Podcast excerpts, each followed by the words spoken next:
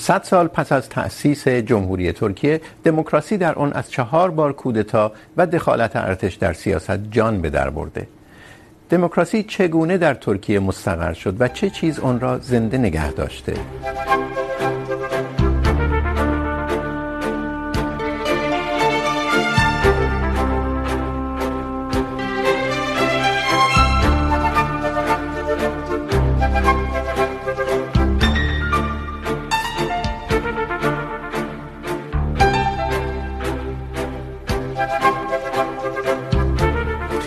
سلام. جمهوری ترکیه در 1923 یعنی حدود 100 سال پیش، از ویرانهای امپراتوری عثمانی برخاست.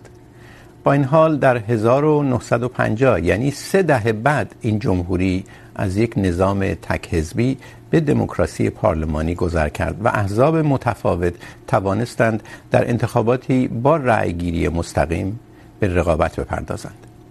اما این شروع مسیر پرفراز و نشیب دموکراسی بود، چرا که پس از اون به فواصل تقریباً ده ساله ارتش چهار بار یا کودتا کرد یا با ضرب العجل نظام پارلمانی را ساقط کرد. اما نکته نقض آن است که هر بار پس از مدت کوتاهی دموکراسی دوباره احیا شد و ارتش از قدرت کناره گرفت و اجازه داد غیر نظامیان در قالب احزاب میانه یا راست در رأس امور قرار گیرند در ادامه بحث‌های مربوط به گذار به دموکراسی، این هفته ترکیه را کانون بحث قرار می‌دهیم. عباس ولی، که تا همین چندی پیش در دانشگاه آمریکایی ترکیه علوم سیاسی درس میداد، میگوید توصیف نظام سیاسی ترکیه به عنوان دموکراسی شکافای بسیار عمیق در اون کشور را مخفی نگه می‌دارد. اما بیژن خواجه‌پور مشاور سیاستگذاری اقتصادی در اوراسیا ضمن تاکید بر دموکراتیک بودن نظام سیاسی ترکیه نقش بخش یا سکتور اقتصاد و تجارت در ثبات دموکراسی ترکیه را مهم می‌دارد خیلی خوش آمدید. آقای ولی، از شما شروع کنیم. به طور خلاصه ما بگید چی شد که در 1950 ترکیه تونست به یک دموکراسی پارلمانی تبدیل بشه. تا قبل از اون تک حزبی بود، حزب آتاتورک بود، ولی 1950 ظاهرا همه چیز تغییر کرد. بله، سبب اصلی فشاری بود که از خارج بر ترکیه وارد شد. به علت شرایط بین المللی که بعد از جنگ جهانی دوم پیش اومده بود و نقشی که ترکیه می بایست در آرایش نیروها در منطقه بازی بکنه. مقصود در اینجا به وجود اومدن پیمان آتلانتیک شمالی یا بعدا ناتو بود و و کسانی که به اصطلاح استراتژیست های این برنامه معتقد بودند که ترکیه میتونه نقشی را که بعد از انقلاب اکتبر بازی کرده در به وجود آوردن یک کمربند به اصطلاح حفاظتی مقابل اکتبر شوروی به وجود آوردن یک کمربند حفاظتی برای بازدارنده برای جلوگیری از نفوذ و گسترش کمونیسم بازی کرده میتونه اون نقش را در یک چارچوب حقوقی سیاسی نظامی امنیتی بزرگتر به به نام آتلانتیک شمالی بازی بکنه. منتها و چون آتلانتیک شمالی در حقیقت هویتش رو در مقابل شوروی تعریف میکرد و, و مسئله اصلی یعنی عامل اصلی در تعریف این هویت دموکراتیک بودن و سیستم دموکراتیک داشتن بود. ترکیه که از 1923 که متولد شد جمهوری همیشه سیستم تک حزبی داشته. مثل شوروی تک حزبی بوده. با این تفاوت که حزب بولشویک نبوده یه حزب بله بله ناسیونالیست بله بوده. بله. بله. این ترکیه میبایست این سیستم تک حزبی یعنی حزب جمهوری خواه خلق که حزب به اصطلاح مؤسس ترکیه و حزب آتاتورک بوده این میبایست قبول بکنه که سیستم به اصطلاح نوعی از تنوع و یه تکثر سیاسی در ترکیه جریان پیدا بکنه. و این سبب شد که به اصطلاح زعمای سیاسی الیت سیاسی ترکیه اون وقت بپذیره که یک گذاره از سیستم تک حزبی به سیستم چند حزبی صورت بگیره و این باعث شد که یعنی مسئله اصلی بود که باعث شد که به اصطلاح ترکیه برای یعنی عضویت در پیمان آتلانتیک شمالی یا ناتو به اصطلاح چیز بشه احراز این شرایط بکنه, شرایط بکنه. و این دقیقت فشاری بود که از اونجا اومد. ولی این را هم بگویم که مسئله این گذار به دموکراسی مسئله بود که در حقیقت اون پیشینه سیاسی ترکیه را که از 1923 در یعنی ایجاد شده بود با خودش آورد. یعنی به این عنوان که وقتی که پلورالیزم در ترکیه یعنی تکثرگرایی در ترکیه سیاسی در ترکیه برقرار شد سیستم چند حزبی برقرار شد اون هویتی که حاکم بود در قانون اساسی 1923 که بود که میگفت دولت ترکیه دولتی است تک ملیتی تک هویتی تک پرچمی تک زبانی تک تغییر این تغییری پیدا نکرد. بنابراین تمام در این حوزه پروسه دموکراتیک که در ترکیه باز شد فقط بازیگرانی میتونستن وجود داشته باشند و بازی دموکراتیک را به اصطلاح بکنن که با اون هویتی که در قانون اساسی تعریف شده بود مشکلی نداشته مشکلی نداشته باشه. بسیار خوب. آقای خواجه پور نظر شما چیه؟ آیا این تنها عامل بود که باعث شد دموکراسی بیاد ترکیه به گفته ایشون البته با محدودیت های جدی.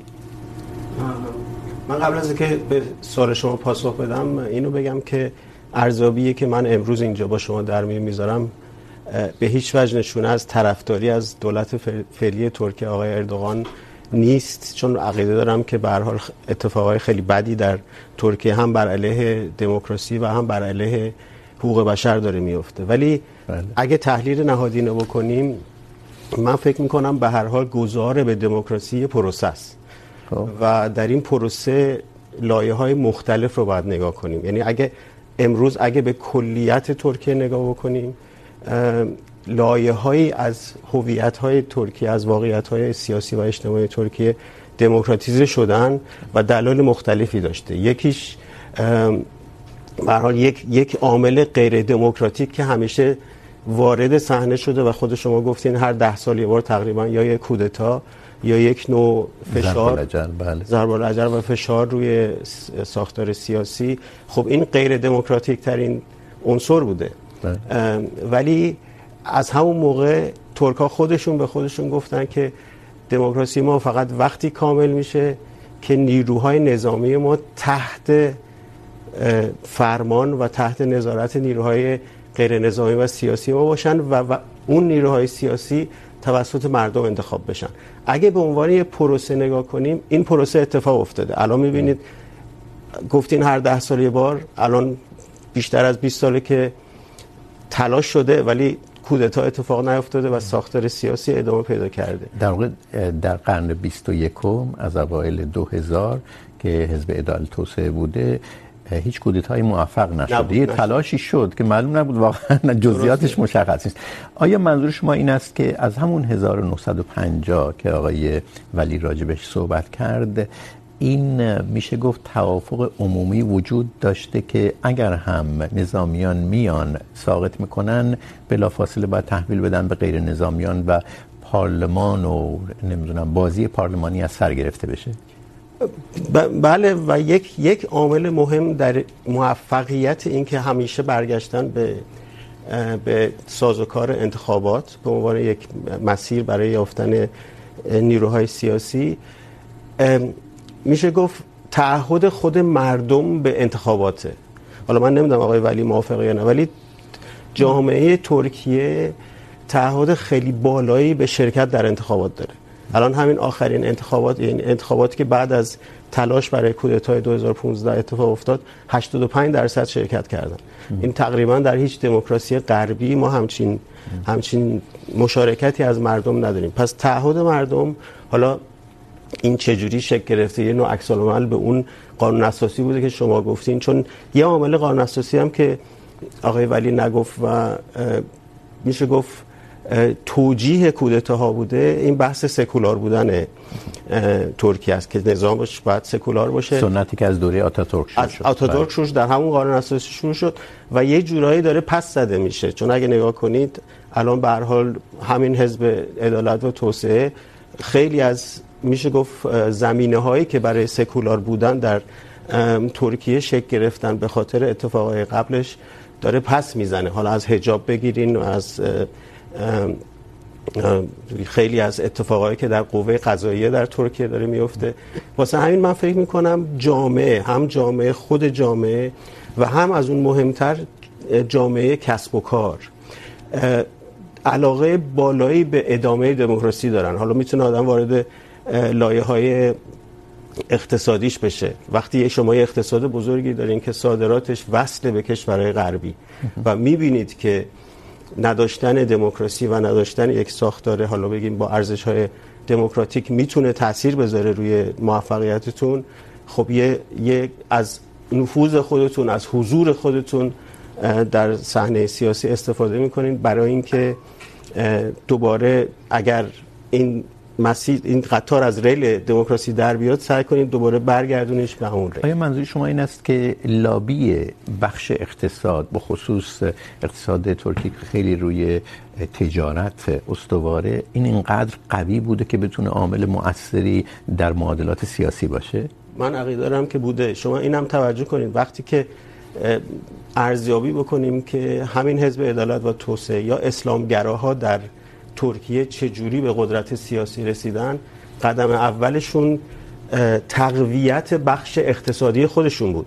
اون کسایی که به اون شرکت هایی که بهشون میگفتن ببرهای آناتولی، حضورشون و موفقیتشون در صادرات، موفقیتشون در کارهای اقتصادی راه رو هموار کرد برای حضور اسلامگرا. یعنی اگه اون نبود، بقیه من خیلی ضعیفتر میشدن در معادله سیاسی. و آناتولی جاییه که میشه گفت بدنه اصلی حزب عدالت و توسعه است در انتخابات دیگه. کاملا. و اینها در بیزنس در تجارت العاده موفق هستن. موفق بودن و موفقیتشون باعث بردن ترکیه به لیگ دیگه اصلا از نظر اقتصاد جهانی شده. بله. ولی آقای ولی راجع به 1950 صحبت کردن و اینکه چطور دموکراسی اومد ترکیه.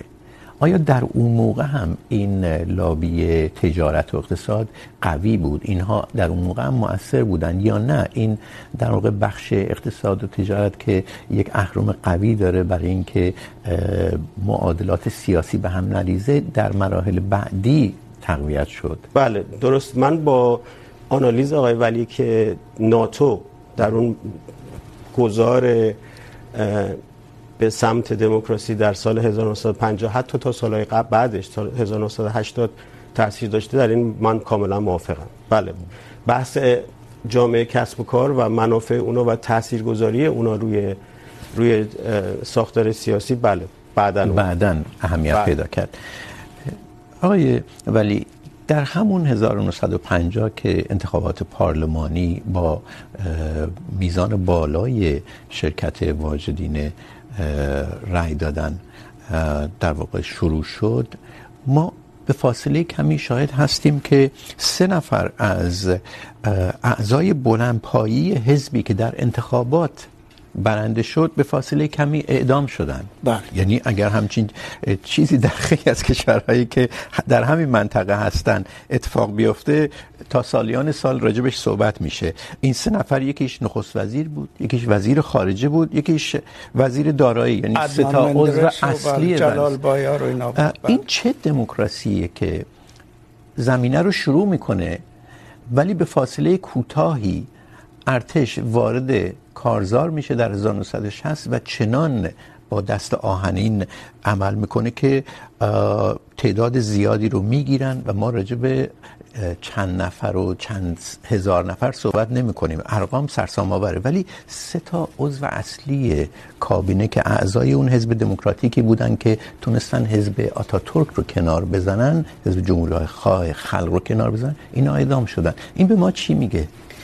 ببینید، این بحث ما نباید دموکراسی را به مکانیزم انتخاباتی ترجمه کنیم.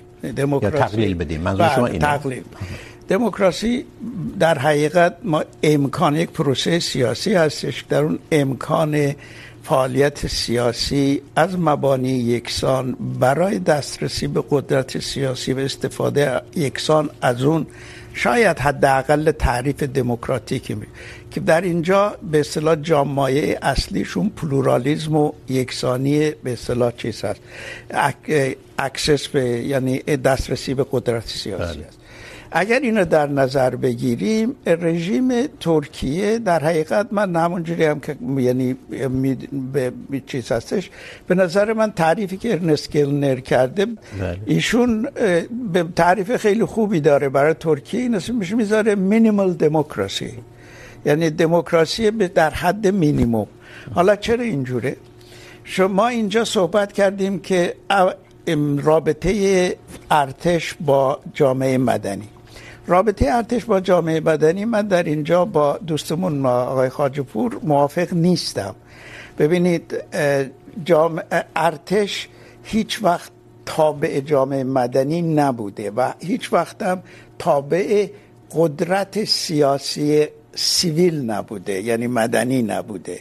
تا 1916 2016 بعد از کودتا و تغییراتی که در ساختار امنیتی ترکیه پیش اومد که بحث میکنیم رابطه بین حکومت مدن یعنی سیویل با غیر نظامیان. با غیر نظامیان با نظامی ارتش عوض شد. قبل از اون ارتش استقلال داشت در عمل. از حکومت. و ببینید، شما گفته شد که ارتش وارد شده و همیشه اومده و مدتی اونجا بوده و بعد رفته دوباره دموکراسی برقرار شد این به نظر من یه نوع سادگرایی هستش از روی این رد شدن. برای اینکه مسئله اینجوریه که ارتش وقتی وارد عمل شده که امواج دموکراتیک از سطح پایین جامعه داره بالا میگیره و قدرت سیاسی کمالیزم در خطره. ارتش وارد قدرت میشه وارد عمل میشه و این موجهای سیاسی را خفه میکنه. اینا را از بین میبره و شاید از بین نبره ولی خفه میکنه. اینا را سرکوب میکنه و بعد تحویل غیر نظامی بعد میده بعد دوباره سیستم محافظه کارانه بر اساس ایدئولوژی مسلط کمالیسم را دوباره برقرار میکنه. اجازه بدید ببینم برقرار میکنه بله. و میره میشینه اونجا و منتظر دور بعدی میشه. میتونم من سوال بله. شما رو جواب بدم. بله. یه جور دیگه جواب بدم. بله. 1950 حتی میگم تا 1980 درسته سازوکارهای دموکراتیک شکل میگیره ولی فرهنگ دموکراسی شکل نمیگیره. واسه همین میتونه هم ارتش به خودش این اجازه رو بده که وارد بشه. حالا به بهانه حالا شما میگین موجهای دموکراتی دموکراسی خواهی. اونم اونم بهانهش اینه که سکولاریسم داره زیر در خطره, در خطره. بله. ولی فرهنگش در جامعه هم جامعه هم ارتش شکل نگرفته. ببخشید. ببینید این موجای دموکراتیک همشون سکولار بودن. اینا رو به جرم چپی بودن و دموکراتیک بودن کوبیدن نه به جرم اسلامی بودن. تا هزار و دقیقا تا 1997 هشت که اربکان اومد به قدرت صحبتی از اسلامی بودن نبود. بله اجازه بدید پس صحبت کنن. بله. منظورتون از فرهنگ دموکراتیک تا 1980 نبود چیه؟ برای اینکه در فاصله 1950 تا 1980 سی سال که درش سه تا کودتا یا دخالت ارتش در سیاست داریم، احزاب میتونن با هم رقابت کنن و به قول خودتون واجدین شرایط با درصد بالایی میان و شرکت میکنن. پس این میشه گفت که یه حدی از فرهنگ دموکراتیک هست. منتها به گفته ایشون، وقتی که ارتش میبینه که سکولاریسم نو آتاتورکی که اینجا خوبه یه در واقع تفسیری بدیم. منظور این است که مذهب از صحنه سیاست حذف بشه. در صحنه جامعه مدنی هم تا حدی که ممکنه کنترل بشه. خب پس در واقع فرهنگ دموکراتیک بوده ولی میتونم جواب بدم. بله. فرهنگ دموکراتیک من اون میدونم که وقتی انتخابات انجام شد آها. بازنده بپذیره. نتیجه انتخابات و بگه خب اون یکی حزب برده و بذار اونا این نبود. این نبود. و, و, اون موقعی که حزبای مختلف می بردن اون یکی احزاب همیشه یاری در ارتش داشتن که به بهانه های مختلف بر مبنای ارتشو بکشونن وسط. ارتشو بکشن وسط و سرکوب کنن با این امید که در انتخابات بعدی اونا بیان بالا. فرهنگ دموکراتیک مهمش اینه هم در نخبگان سیاسی هم در جامعه که بازنده بپذیره نتیجه رو و بره چهار سال فعالیت خودش که خودش برای دور بعد دور آمد. بعد میگی تا آماده 1980 آیا بعد از 1980 چنین اتفاقی افتاد؟ به عقیده من اولش گفتم به این یه پروسه است. یه شبه و یه ساله هم اتفاق نمیفته. ولی از 1900 در حقیقت آقای ولی استاد ما هستن. از وقتی که تورگوت اوزال وارد. صحنه شد و میشه گفت یه جور دیگه تعامل سیاسی کرد با بازیگران داخلی و میشه گفت یه درایی رو باز کرد که نتیجهش این بود که نهایتا اسلامگراها بیشتر به قدرت سیاسی برسن. بقیده من معادله عوض شد. سیاست هایی که در دوره تورگوت اوسال پیاده شد خیلی کمک کرد به رشد اقتصادی و, و مطرح شدن ترکیه به عنوان یک کشور تاثیرگذار کشور صادر, صادر کننده خب در 1997 17 سال بعد از این زمانی که شما میگید در واقع یک دخالت جدی دیگه در ارتش داریم که اربکان نجم الدین اربکان که اسلامگرا بود رو وادار کردن از صحنه خارج شه در واقع این ادامه همین روند بود دیگه. نمیشه ولی گفت؟ ولی به قول آقای ولی یه لایه جدید از نخبگان سیاسی وارد صحنه میشن. اسلامگر اربکان اولین کسی بود اولین. اسلامگرایی بود که با شعارهای اسلامی و بعد جیوپولیتیک هم بود یادتون باشه اربکان رو کرد به کشورهای اسلامی برای اولین بار قرارداد گاز رو با ایران بست و خیلی نزدیک. شد و این بقیده من یه زنگ خطر دیگه برای ارتش بود که میگم همیشه برمیگشت به اون بهانه زیر پا گذاشتن سکولاریسم اربکان مسئله امنیت دیگه کردها کاملا. همه واسه همین لایه های. واقعیت های جدید هم ژئوپلیتیک هم اقتصادی هم اجتماعی وارد صحنه شدن که بقیده من ارتش یه جور دیگه توجیه کرد در داخل خودش. بسیار خوب. ببینیم بله. من در اینجا ببین اگر ما من صحبت از این به اصطلاح موجهای دموکراتیک میکردن یعنی اعتراضات دموکراتیک خیزش های دموکراتیک که از بطن جامعه ترکیه یعنی بالا میومد رشد میکرد و ارتش اینا رو سرکوب میکرد. بعد اگه دقت بکنیم به آمار این سرکوب یعنی از نظر جامعه شناسی نگاه بکنیم. خب. این آماری که به ما هستش میگه که کسانی که یعنی در بعد از کودتای 1960 بله. دستگیر شدن اکثریتشون اتنیسیته ترک دارن؟ تبار ترک بله دارن تبار ترک دارن. اونایی که بعد از وقتی که آمار کودتای هفتاد نگاه میکنیم و هشتاد نگاه میکنیم اکثریت اونایی که دستگیر شدن کرد هستن. و یعنی مسئله که بله. ارتش تحت عنوان امنیت مطرحش میکنه اهمیت بله، بیشتری بله. پیدا میکنه. مقصود اینه که ببینید و کودتای 1980 راه را برای نوع اصلاحات به اصطلاح در سیستم سرمایه داری. یعنی اون چی که آقای ترک اوزال میخواد. کرد در حقیقت ب... یعنی اصلاح کردن نظام سرمایه داری و پاک کردنش از محدودیت های به اصطلاح غیر اقتصادی بود که بر اقتصاد سوار کرده بودن اصلاحاتی که آقای اوزل در سیستم اقتصاد ترکیه کرد اقتصاد به اصطلاح تولید کوچک و اقتصاد خرد رو تقویت. در بخش, بخش آناتولی تقویت کرد و این باعث شد که اربکان که میشه بله. گفت که پدر معنوی اردوغان هست بله، به قدرت بله،. بله، بله. بله. آقای خواجه پور اه، 1997 تا حال حاضر یه چیزی نزدیک به سی ساله در طول این سی سال ما یه تلاش برای کودتا در دوره اردوغان داشتیم که سرکوب شد و همجوری گفتم واقعا کم و کیفش هنوز هم معلوم نیست. اصلا معلوم نیست اون حرکت به کودتا می انجامید یا نه. ما دیگه به این ترتیب دخالت جدی ارتش در سیاست رو یا نداشتیم، به این دلیل که نخواستن بکنن یا موفق نشدن. یکی از این دو حالت بوده. آیا این به ما میگه که دموکراسی ترکیه از این فاز حضور ارتش در سیاست عبور کرده؟ به هر حال نشونه ها اینو نشون میدن ولی باید بریم پیدا کنیم که تغییر اصلی کجا بوده. بقیه اون تغییر اصلی یه جورایی قبول دارم که ترک اوزال این کار کرد. هموار کردن حضور اسلامگرایان در در صحنه سیاسی ترکیه بود. بقیه من هویت ملی ترکیه یه جورایی باز تعریف شد با این پروسه. با اینکه خیلی اینا به عنوان چالش میبینن ولی اسلامگرایی به عنوان یک مکمل هویتی که بر مبنای همون اتفاقای ناسیونالیسم قبلی شکل گرفته بود وارد صحنه شد. نه به عنوان یک جایگزین. این خیلی نکته مهمه یعنی اردوغان تونسته چنین کاری بکنه آمیزه از ناسیونالیسم و اسلامگرایی. نهایتا الان آره.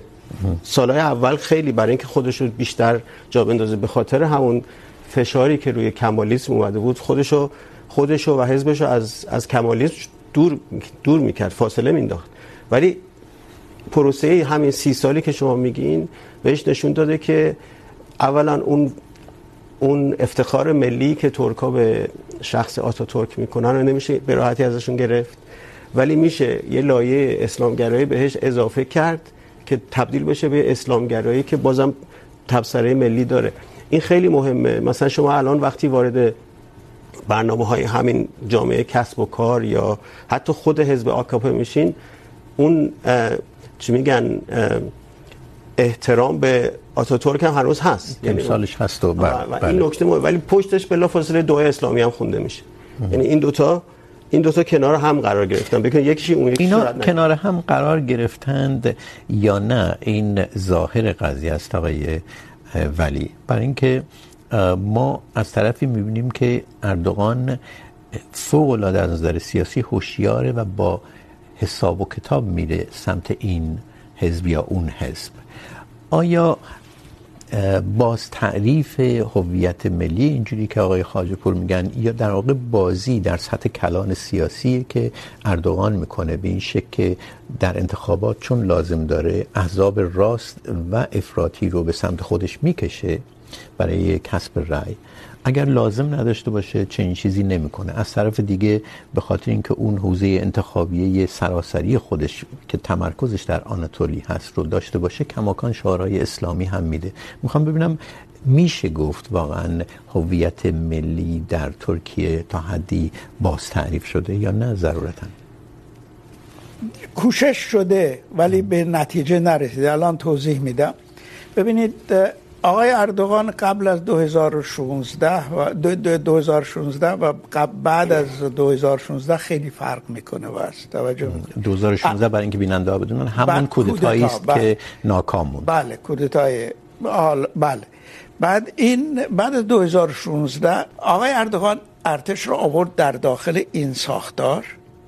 آدمای خودشو گمارد اما خودشو گمارد و استقلال عملش در برنامه ریزی ازش گرفت. برای اینکه ارتش شد تابع وزارت دفاع. خب چون بحث ما راجع به دموکراسی ترکیه و ثباتشه آیا این به نفع دموکراسی بود یا نه؟ برای اینکه من وقتی راجع به این مقطع از حیات سیاسی ترکیه خوندم. برخوردم به مقاله از یه تحلیلگر فکر کنم خودش ترک باشه نجاتی پولات. بله.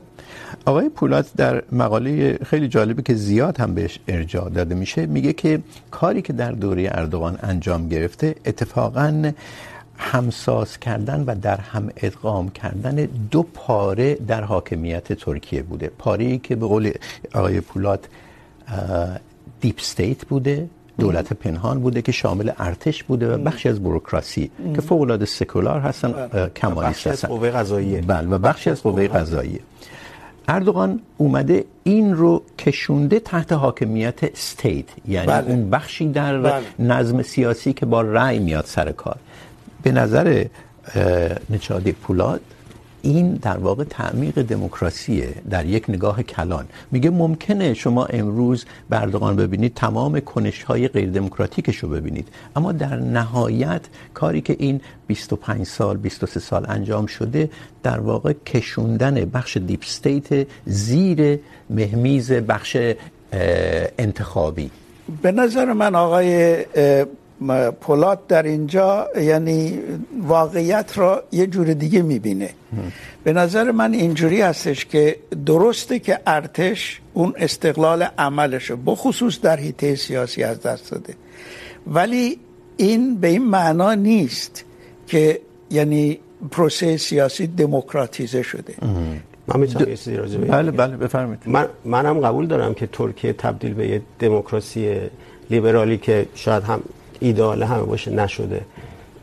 ولی محدود کردن قدرت سیاسی ارتش همونطور که خودتون گفتین یکی از پیش شرط‌های رسیدن به اون دموکراسیه. اگه ما به عنوان پروسه دموکراتیزه شدن نگاه کنیم بقیده من این خیلی مهم بود. اما آقای اجازه بدید. نه نه آقای آقای اما شرایط ترکیه الان مثل دهه های 60 70 80 سده پیش امنیتیه. امتیازهایی که در مسئله ملی به کردها داده شده بود از اونها پس گرفته شده. همین چند سال پیش بعد از انتخابات آقای دمیرتاش که رهبر یه حزب سراسری بود کرد بود این رو بعد از انتخابات گرفتن انداختن زندان هنوز هم زندانه. این کجاش در واقع تعمیق دموکراسی یا میشه گفت ادامه یک دموکراسی باثباته؟ خیلی از اصلاحات ترکیه در سالهای 2000 به خاطر این بود که امید اینو داشت که بتونه بشه عضو اتحادیه اروپا. بله ولی از وقتی که براش مشخص شده که دیگه اون براش بحث نیست و نگاهش به شرقه و نگاهش به به پروسه های دیگه است و نگاهش به منطقه است بقیده من تعریف امنیت اون چیزی که به عنوان نیاز امنیتی باید تعریف بشه تغییر کرده. و ما باید به این بودش هم نگاه کنیم. نباید بگیم هر وقت امنیت چیز گرفت اوج گرفت به عنوان اولویت اول پس دیگه اون کشور دموکراسی نیست. دموکراسی هم در لایه های دیگه مونده. بله. مذاکرات با اتحادیه اروپا یک مرتبه متوقف شد. و این تقریباً میشه گفت در اون سالهای اول به قدرت رسیدن اردوغان بوده. تا قبل از اون حزب عدالت توسعه حزب اردوغان یه امتیازهایی داده بود. در مسئله ملی در ارتباط با سیاست گذاری اقتصادی و همینطور مهار ارتش. ولی اینها پس گرفته شد. خیلی ها معتقدن به دلیل اینکه اتحادیه اروپا نخواست ترکیه رو بپذیره. به این ترتیب عامل خارجی که شما گفتید در گشایش سیاسی در 1950 مؤثر بود، اینجا عکس عمل کرد. نه، ببینید در مسئله اتحادیه اروپا در این که، در این که در اتحادیه اروپا دولت ها و حکومت هایی هستند که یک عضو مسلمان را نمیپذیرند در اینش تردیدی نیست. و اون دولت ها فوق العاده قوی هستن. آلمان انگلا مرکل مخالف بود. بله. سارکوزی یعنی دو تا ستون اصلی اتحادیه اروپا نمیخواستن بله. ترکیه عضو شه. این این یه با... به نظر من این هست ولی این رو نباید تمام مسئله این نباید بزرگ کرد. بلکه در داخل خود ترکیه هم مسائلی هم درسته آقای اردوغان میگه من نمیدونم این در این دولت یعنی دولت یعنی مثلا عمیق دولت هسته. دولت پنهان. اونی که در ایران بهش میگن هسته سخت قدرت بله. مثلا اونا عوض کرد اونا از بین بردن ولی از بین نمرده جایگزین کرده. یعنی خودش هسته سخت قدرت خودشو داره. اون قدیمی رو چیز کرده درست. از بین برده هسته از خود ولی شاهدی که میارید اینه که همون فضای امنیتی و سیاست‌های امنیتی هست. بله. درست. آقای اردوغان مخالفتش با کمالیسم مخالفت خاصی هستش و درجات خاصی داره. آقای اردوغان با ایدئولوژی کمالیسم تا اونجایی که به مسئله یک ملت یک زبان یک یک پرچم بله. و یک هویت هست مشکلی, مشکلی نداره بله. و همین هم سببش هستش که آقای اردوغان که پروسه صلح با یعنی کردها را شروع کرد در هزار و در 2012 و این و 13 در سال 2015 وقتی که حزب دموکراتیک خلقها بر از حزب دمیرتاش بله بله حزب از حد نصاب ده درصد گذشت و به 13 و 14 رسید و بالاتر از 80 نماینده در پارلمان داشت.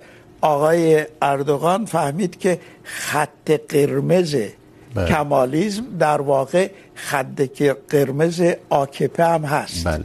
توجه بله. میکنی و برای همین بود که با حزب حرکت ملی که حزب دست راستی افراطی ناسیونالیستی ترک هستش وارد بله.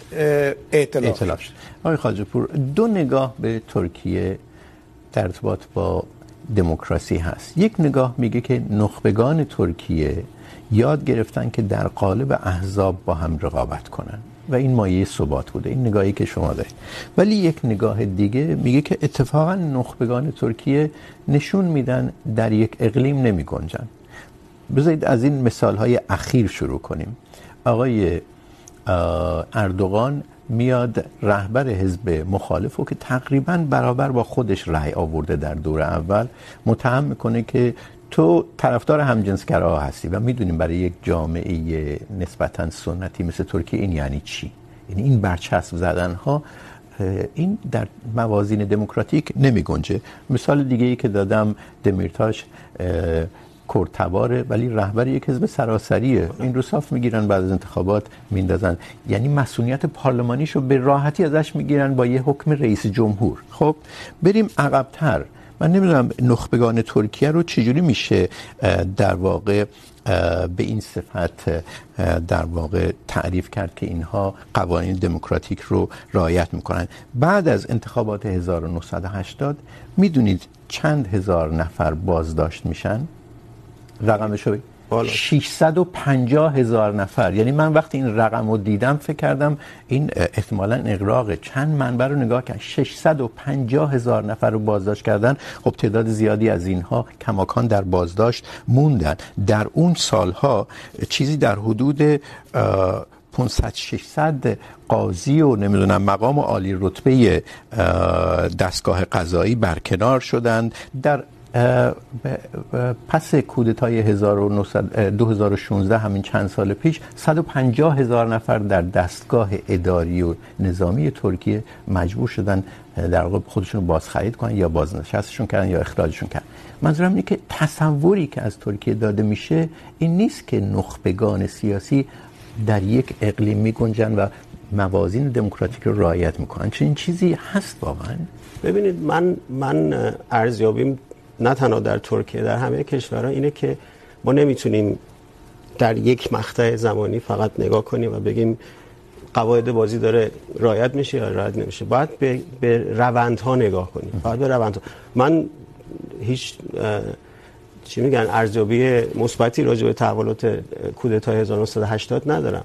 ولی اگر واقعا همینطور که شما آقای ولی گفتن در این چند سال گذشته اون دولت پنهان که تو اون دولت پنهان غیر نظامی هم زیاد بود فقط نظامی نبود قاضی بود مامورای مختلف بود. رهبران احزاب افراطی بود. آره اگر اگر در این پروسه اون هسته قدرتی که وجود داشته و پنهان بوده پس زده شده و یه هسته قدرت جدید به قول آقای ولی درست شده آیا در این که این هسته قدرت جدید شفافتر نسبت به اون قبلیه این مثبت یا مثبت نیست؟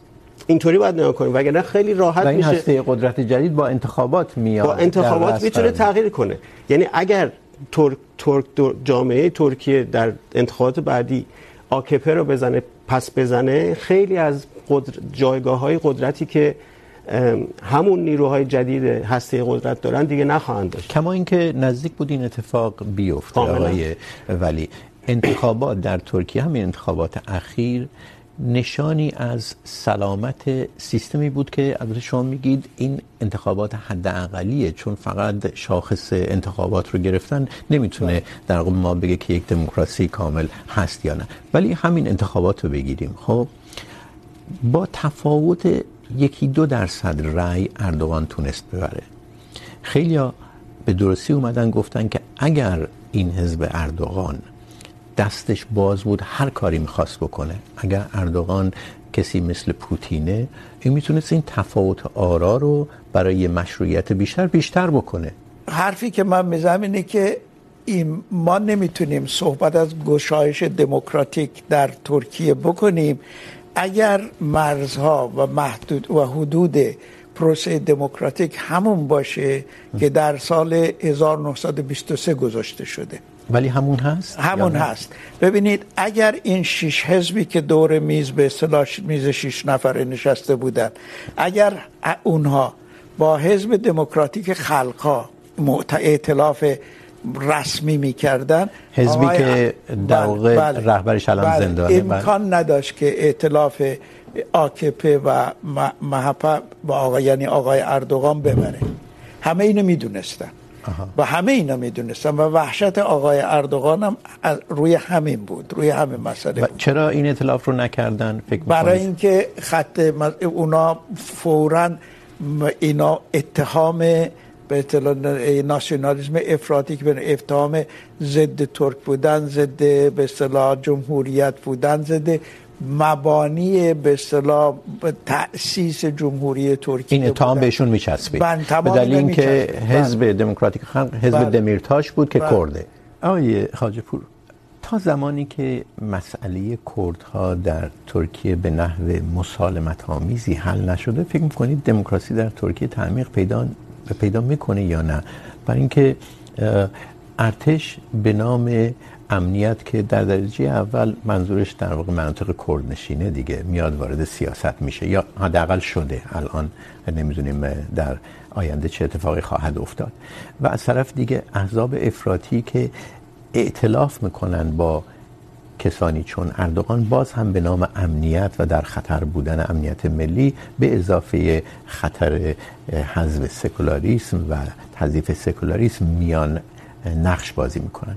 و اینا اکثرا تحت تاثیر مسئله ملی، مسئله کردها دیگه. کاملا درسته. منم قبول دارم که تا وقتی که مسئله کردها حل نشه، ترکیه به مرحله بعدی، حالا دموکراسی نمیتونه حرکت کنه. ولی همونجا هم برای باز به جای اینکه به حل نشدن مسئله نگاه کنیم بیایم نگاه کنیم ببینیم جامعه مدنی ترکیه داره چی کار میکنه که این مسئله حداقل تنش زدایی بشه. مثلا من مقاله خوندم راجع به مادران. فکر کنم اگه اشتباه نکنم اسمش بود اسم اون گروه بود مادران ترکیه. خب. و اینا مادران زندانی های کردی بودن که در حقیقت در پکاکا و در حقیقت همین مشکل امنیتی رو برای بخشای از ترکیه ایجاد کرد. مادرها رفته بودن در خط اول جبهه و میگفتن پسرای ما رو پس بفرستین و می اومدن اون پسرا جمع میشن به عنوان یک گروه جامعه مدنی. و تلاش میکنن که این به قول شما موضوع هویت مدنی هویت ملی رو با تنش زدایی حل بکنن. این چقدر ترجمه میشه به سیاست های حاکم آخه؟ میشه؟ در انتخابات ترجمه میشه. لزوما بلافاصله ترجمه نمیشه. ولی شما نگاه کنید الان همین الان اگر راجع به خطرهایی که برای دموکراسی وجود داره و پررنگ تر شدن بحث های امنیتی نگاه بکنیم تو همه بیشتر کشورهای دنیا داره اتفاق میفته بعد سوال اینه که جامعه داره بر علیه این فرهنگ جدیدی که داره شکل میگیره یا سیاست جدیدی که شکل میگیره چیکار میکنه؟ بقیه من جامعه ترکیه در این حوزه هم فعال درسته که مشکل های حقوقی هست مشکل های سیاسی هست و غیره. ولی این خودش برای من نشونه ای از دموکراتیزه تر شدن جامعه است. در دوره اردوغان چقدر جامعه مدنی تعمیق یافته و رشد کرده و تونسته مقابل حکومت حرفشو بزنه؟ من فکر میکنم که از 2002 که آکپ اومد سر کار در سر حکومت. میشه گفت از 2002 تا 2015 جامعه مدنی در ترکیه داشت رشد پیدا میکرد. و آزادی بسیار بیشتری بود. سخنرانی ها مجالس و راهپیمایی ها اعتراضات و دانشگاه ها بسیار زنده و جراید و میدیا بسیار بسیار زنده در اونجا خب. رسانه ها. ولی بعد از کودتا یک به یک ابر سیاهی بر بر ترکیه سرش فرود اومد.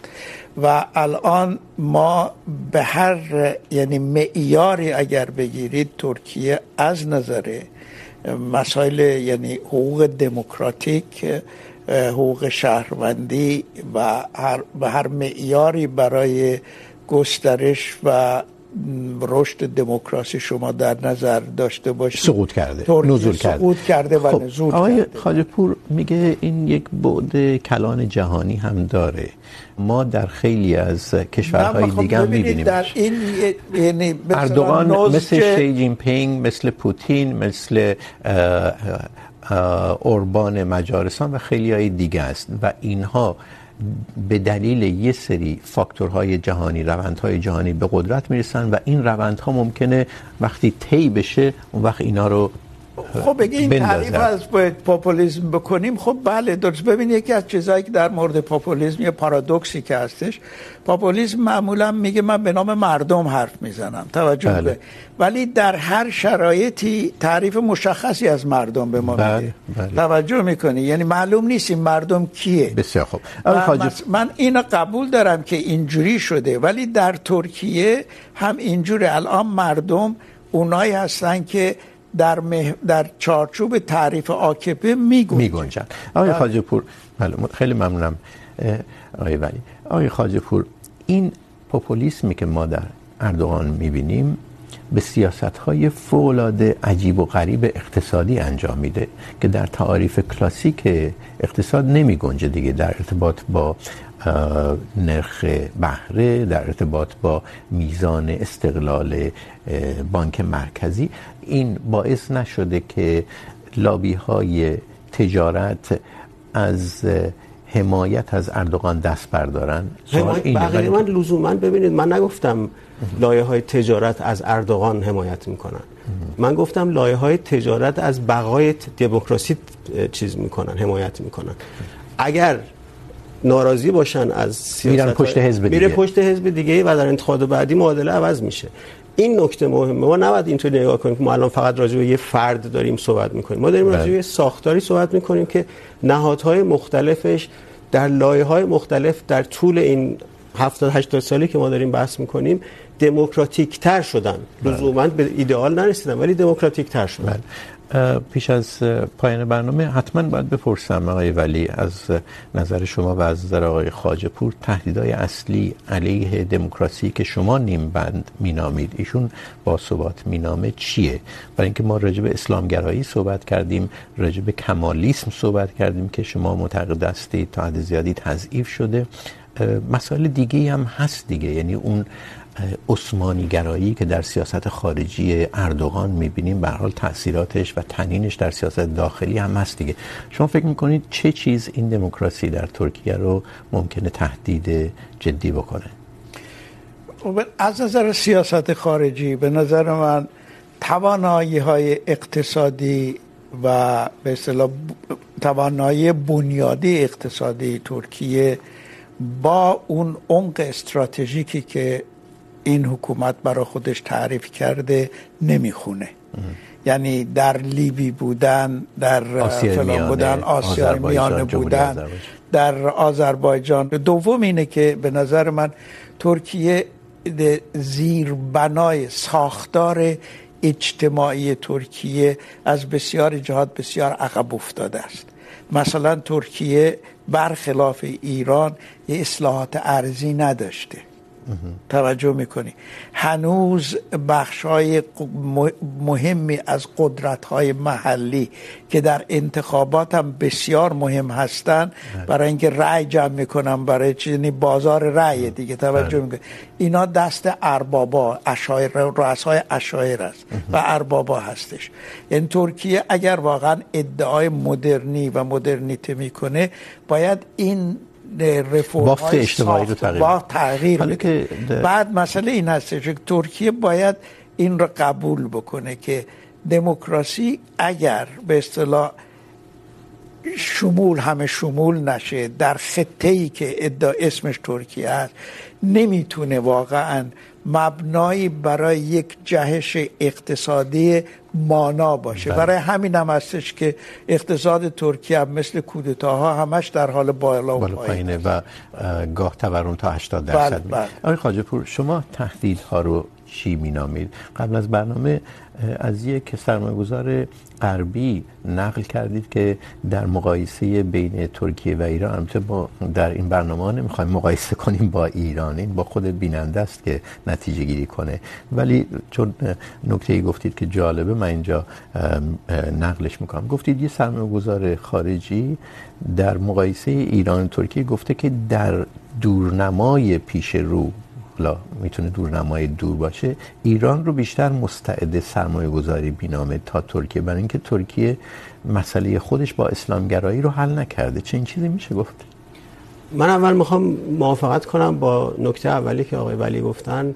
من به این نکته که شما گفتین میگم توهم امپراتوری. بقیده من اردوغان یه مشکلی که داره اینه که واقعا توهم اینو داره که هنوز یه امپراتوری هست و این امپراتور باید بره در آسیا میانه و لیبی و جاهای دیگه نقش, نقش بازی کنه و مشخصا توان اقتصاد این کار رو نداره. ولی بله من البته اون نقل قولی که من به شما گفتم مال فکر کنم سال 2000 و 2007 2008 بود. نه. ولی ولی نکته که نکته که درش وجود داشت نکته مهمیه. اگر باور داشته باشیم که تجربه اردوغان و تجربه حضور اسلامگرایی در صحنه سیاسی ترکیه باعث شده که خیلی از مسائلی که اسلامگراها تا قبل از ظهور اربکان در سال 1997 داشتن داره حل میشه. یعنی این احساس که بهشون فضا داده نمیشه. بهشون اونا بخشی از هویت ترکیه هستن ولی نیستن. چون سیستم سیاسی اجازه نمیده که اگر این باور رو داشته باشین که من دارم که بحثی بخشی از بحث های و مسائل اسلامگراها تو این پروسه حل شده. یعنی دیگه الان ن...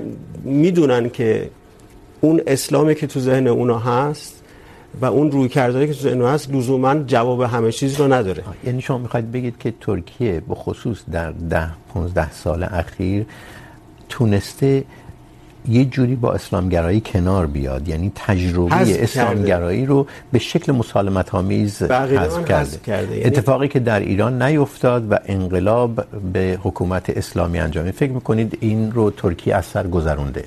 ولی من یه نکته دیگه هم که این اینو من کاملا قبول دارم. نمیگم 100 درصد از سر گذرونده چون هنوز هست. بله هنوز. ولی مثلا نگاه کنید اسلامگراها پافشاری نکردن که قوه قضاییه رو اسلامگراها بگیرن. یعنی هنوز شما قاضی زن دارید هنوز بله. دادستان زن دارید و هم خیلی از کارهایی که و ولی یه نکته دیگه که میخوام بگم که تهدید برای ابقای یا بقای دموکراسی اینه که جامعه مدنی که همونطور آقای ولی گفتن تحت فشاره کم کم دیگه نقش خودش رو ایفا نکنه. یعنی رسانه نقش خود دموکراتیک خودش ایفا نکنه دانشگاه نقش دموکراتیک. این این عقب گرد جامعه مدنی و رشد سیاست‌های پوپولیستی میتونه دموکراسی ترکیه رو تحت فشار بذاره بسیار خوب. خیلی ممنونم. به آخر پرگار میرسیم. تشکر از اینکه پایین بحث نشستید و همینطور از مهمانهای برنامه عباس ولی و بیژن خواجه پور. از اینکه پرگار رو میبینید یا میشنوید، یک دنیا ممنونیم. از اینکه به دیگران توصیهش میکنید فوق العاده خوشحالیم. پیامهای تشویق از جانب شما به اشکال مختلف میرسه که بهترین انگیزه برای ادامه پرگار. امروز هم از میان پیامهایی که ما رسیده، یکی رو میخونیم که خانم سیما سجدیان برای ما فرستاده. خانم سجدیان روی فیسبوک برنامه زیر بحث هوش مصنوعی نوشته برخلاف تصور اکثریت که منشأ هوش را مغز میدانند، منشأ هوش برنامه های ژنتیکی کد شده روی کروموزوم ها هستند مغز ارگانی است که بر اساس دستورات کروموزومی ساخته میشه تا بر عملکرد سایر ارگان ها نظارت کنه و هماهنگی ایجاد کنه. ایشون در ادامه نتیجه گیری میکنه که این تصور که هوش مصنوعی برای حفظ بقای خود دست به نابود کردن هوش طبیعی یعنی ما میزنه به خاطر این به وجود اومده که انسان ها هوش خود رو جدا از ساختار بدنی خود تصور کردن و همین حس رو به هوش مصنوعی هم تم میدن. پیامشون خیلی جالبه. روی فیسبوک برنامه زیر انتشار برنامه هوش مصنوعی پیام مفصل ایشون رو میگذاریم تا بخونید. از ایشون هم ممنونیم. شب و روز بر همه شما. خوش.